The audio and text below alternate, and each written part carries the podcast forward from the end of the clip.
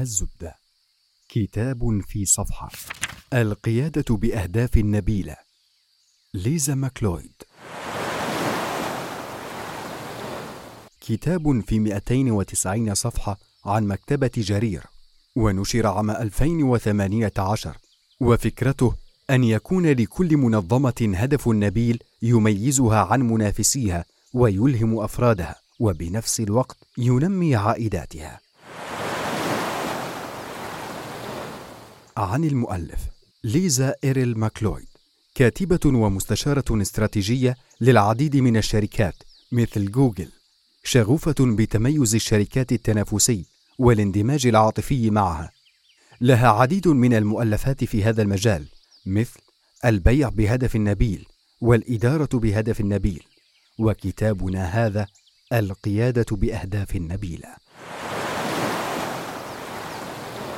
زبدة الكتاب. إذا تعاملت مع عملائك وكأنهم مجرد رقم فسوف يعاملونك بالمثل. وكذلك إذا عملت موظفيك وكأنهم مجرد مورد فسينظرون لك ولوظائفهم ولعملائهم ومؤسستهم بنفس الطريقة. وسيتخلصون منها في اللحظة التي يجدون فيها ما هو أفضل. وسيكون التعامل مبني على معايير مالية فقط. الهدف النبيل غالبا يكمن في الصوت الداخلي الخفي في الشركة والذي يمكن أن ينتشر بقوة في جنباتها وهو لا يتعارض مع المردود والربح المادي بل بالعكس هو حافز قوي جدا للتقدم في العمل ويجعل كل ما تفعله أفضل. أي أنه يعمل كمضاعف للأداء من خلال دمج أهم مواردك في العمل وهم الموظفين. ولا يمكن قياسه بمردوده المادي فقط فهو ينبع من عناصر إنسانية وفنية ومزيج من الجودة التقنية والانطباع الفني. الأرقام تقيس وتحكي قصة الماضي بينما الأهداف النبيلة تكتب قصة المستقبل. فالكثير من الموظفين لا يفهمون طبيعة الحافز الخاص بهم فعندما لا يكونون سعداء في عملهم يقومون بطلب المزيد من المال. هدف المبيعات النبيل لابد أن يكون هدفا نهائي إلى أبعد حد ويقوم على أساس المنتجات التي تبيعها ويأتي في خدمة الآخرين بشكل راق ويمكن الوصول له بالإجابة على ثلاثة أسئلة. كيف تحدث فارقا في حياة عملائك؟ لتحديد قيمك تجاه العملاء. كيف تفعل ذلك بطريقة مختلفة عن منافسيك؟ لتحديد قيمتك التنافسية.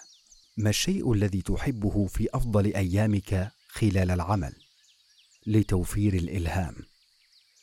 ويجب أن يكون الهدف مختصرا وسهل الفهم ومثير ويبعث الفخر ويصف التأثير الذي تريد إحداثه في العملاء ويعرف السلوك المتوقع من الموظفين.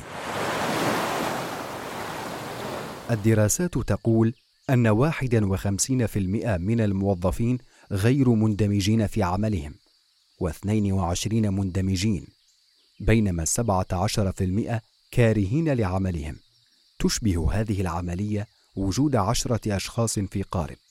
خمسة منهم لا يفعلون شيء وثلاثة منهم يجدفون واثنين منهم يضربان الآخرين بمجدافيهما. وهذا يمثل التكلفة الباهظة بسبب عدم اندماج الموظفين في عملهم. يعد التركيز على هزيمة المنافس فقط أو على الربح فقط بدلا من كسب العملاء خطأ استراتيجي. ويعتقد الكثير من المدراء أن موظفيهم لا يهتمون بالعملاء وإنما بمرتباتهم فقط. كما يعتقد الكثير من الموظفين أن المدراء لا يهتمون بالعملاء بقدر ما يهتمون بالمردود المادي للشركة. لذلك فإن لكلمات القادة المتكررة وتركيزهم على نشر ثقافة هدف نبيل داخل الشركة يهتم بالعملاء يحمل أهمية كبيرة لسد هذه الفجوة. فهناك رئيس واحد قادر على فصل المدير والموظفين وهو العميل بإنفاق ماله في مكان آخر. من المهم أن يبدأ الهدف النبيل بكلمة نحن. من الأمثلة نحن نحسن حياة كبار السن وأسرهم. دار رعاية. نحن نهتم بتقديم تجارب سفر مذهلة شركة سياحية. نحن نساعد الناس على اكتشاف المزيد من السعادة شركة سياحية. نحن نحول الموظفين إلى قادة. شركة تعليم وتطوير. نحن نمكن عملاءنا من تحويل الرسائل إلى علاقات هادفة. شركة برمجيات. نحن نساعد عملاءنا على إنقاذ الأرواح. شركة توزيع منتجات طبية. نحن نضمن سلامة المرضى ونوفر لهم راحة البال. شركة أدوية. نحن نبني القادة. رابطة وطنية للنساء. نحن نساعد عملاءنا على اغتنام الفرصة وتقليل المخاطر. شركة محاسبة. نحن نجعل العالم وعملاءنا أكثر نظافة وأمانا وازدهارا. شركة طاقة متجددة. الفرق بين الهدف النبيل والرؤية والرسالة. الهدف النبيل هو الفارق الذي تحاول إحداثه. الرسالة طريقتك في إحداث هذا الفارق. الرؤية الكيفية التي ترى بها العالم بعد الانتهاء من ذلك. كيفية تطبيق القادة لهدف النبيل. تحديد هدفك النبيل بالحصول على معلومات من كبار قادتك وموظفيك بعيدا عن لغة الأعمال بتحديد من هم عملاؤك بوضوح. هل هم الوكلاء أو المستخدمون النهائيون؟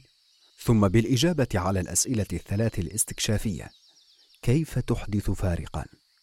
ما الذي يميزك عن المنافس؟ في أفضل أيامك ما الذي تحبه في عملك؟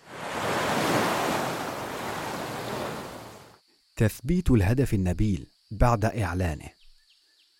يحتاج تثبيت الهدف النبيل إلى قصص ملهمة ذات طابع عاطفي وشخصي. يتم ترويجها كدليل على الالتزام بهذا الهدف وإعطائه أهمية. كتخصيص أول خمس دقائق من الاجتماعات المهمة لمناقشة هذا الهدف ومحاولة الحصول على دعم الإدارة التنفيذية لتثبيت هذا الهدف. إطلاق الهدف النبيل في جميع مرافق الشركة. يقوم القائد بالإعلان عن الهدف النبيل بشكل رسمي. وبحضور جمهور لتصل الرسالة ويكون لها تأثير في الفريق. ويمكن أن تكون الخطوات بطرح قصة مؤثرة من القائد عن أهمية العملاء للمنظمة. ثم كيف تم تحديد هذا الهدف من خلال الأسئلة الثلاث؟ ثم إشراك الجمهور لتثبت أن الجميع متفق على هذا الهدف. ثم الكشف عن الهدف بوضوح للجمهور. وأخيرا تختم بما يعنيه هذا الهدف لك شخصيا. تفعيل الهدف النبيل ويتم عن طريق تكوين فرق متنوعة من مستويات مختلفة من الأشخاص المؤيدين لهذا الهدف خلال الشهرين الأولين من إطلاق الهدف ليبحثوا عن أساليب إبداعية لوضع الهدف موضع التطبيق ووضع توصيات تدعم تفعيل هذا الهدف. ودمج العملاء الحقيقيين بدعوتهم أو قضاء يوم معهم وجعل هذا الهدف معلق على جدران الشركة ويتقدم العروض التعريفية بها وجعل كل موظف يحمل قصة تحكي هذا الهدف. ترسيخ الهدف النبيل.